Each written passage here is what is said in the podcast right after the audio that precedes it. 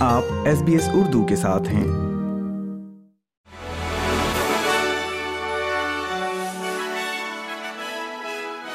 السلام علیکم سامعین ایس بی ایس اردو پر آج کی خبروں کے ساتھ میں ہوں وردہ وقار۔ سب سے پہلے اہم خبروں پر ایک نظر۔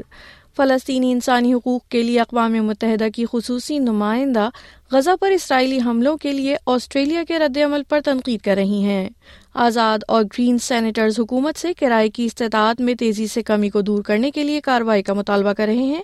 اپوزیشن لیڈر پیٹر ڈزن کا کہنا ہے کہ حکومت درجنوں تارکین وطن کی غیر معینہ مدت تک قید سے رہائی سے قبل مناسب اقدامات کرنے میں ناکام رہی ہے۔ اور اب خبریں تفصیل کے ساتھ۔ فلسطینی انسانی حقوق کے لیے اقوام متحدہ کی خصوصی نمائندہ فرانسسکا البنیز نے نیشنل پریس کلب میں غزہ میں اسرائیلی فوج کے تشدد پر آسٹریلیا کے رد عمل پر سخت تنقید کی ہے۔ انہوں نے سات اکتوبر کو حماس کے عسکریت پسندوں کی طرف سے کیے گئے جنگی جرائم کی بھی مذمت کی، لیکن غزہ میں جاری مظالم اور فلسطینی علاقوں میں اسرائیلی حکومت کے تاریخی جرائم کو اجاگر کیا۔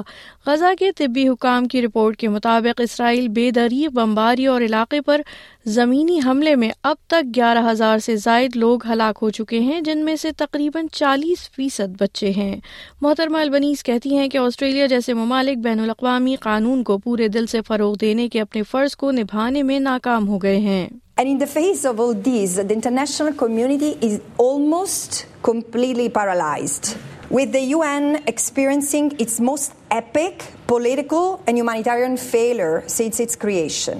Individual member special in the west end Australia is no except Uh, is no exception, are on the margins, muttering inaudible words of condemnations for Israel's excesses at best, or staying silent in fear of restraining Israel's self-proclaimed right to self-defend. آزاد اور green senator حکومت سے کرائے کی استطاعت میں تیزی سے آتی کمی کو دور کرنے کے لیے کارروائی کا مطالبہ کر رہے ہیں یہ بات ایک ایسے وقت میں سامنے آئی ہے جب ہاؤسنگ کے نئے اعداد و شمار سے پتہ چلا ہے کہ آسٹریلیا کی کرائے کی مارکیٹ بدترین ہوتی جا رہی ہے اور رہائشیوں کی عدم استطاعت ریجنل علاقوں میں پھیل گئی ہے اور کرائے کی قیمتوں میں اجرت میں اضافے سے کہیں زیادہ اضافہ ہوا ہے۔ رینٹل افورڈیبلٹی انڈیکس میں یہ بات سامنے آئی ہے کہ پچھلے بارہ ماہ میں کینبرا اور ہوبارٹ کے علاوہ ہر شہر میں کرائے کی استطاعت میں کمی آئی ہے۔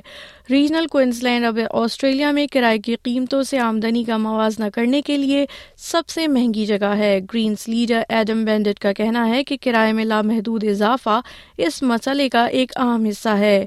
آزاد سینیٹر ڈیوڈ پوکاک کا کہنا ہے کہ لیبر کی سماجی اور سستی رینٹل ہاؤسنگ میں حالیہ سرمایہ کاری درست سے سمت میں قدم ہے، لیکن مزید اقدامات کی ضرورت ہے۔ دس رپورٹ جس دی بری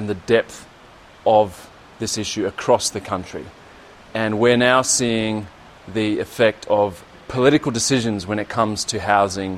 Australia government government has step up وتھنگ Australia future fund and other measures, but they're not enough. We need more leadership وزیر داخلہ کلیئر اونائل نے امیگریشن حراست سے درجنوں تارکین وطن کی رہائش پر تشویش کا جواب دیتے ہوئے کہا ہے کہ کمیونٹی کی حفاظت حکومت کی اولین ترجیح ہے۔ یہ امیگریشن کے وزیر اینڈریو جائلز کے اعلان کے بعد سامنے آیا ہے کہ گزشتہ ہفتے ہائی کورٹ کے فیصلے کے بعد اسی تارکین وطن کو رہا کر دیا گیا تھا۔ ادھر محترمہ اونائل کہتی ہیں کہ اے ایف پی اور بارڈر فورس مشترکہ آپریشن کا انتہائی قربت سے جائزہ لے رہے ہیں۔ سامعین، آپ سن رہے تھے ایس بی ایس اردو پر آج کی خبریں۔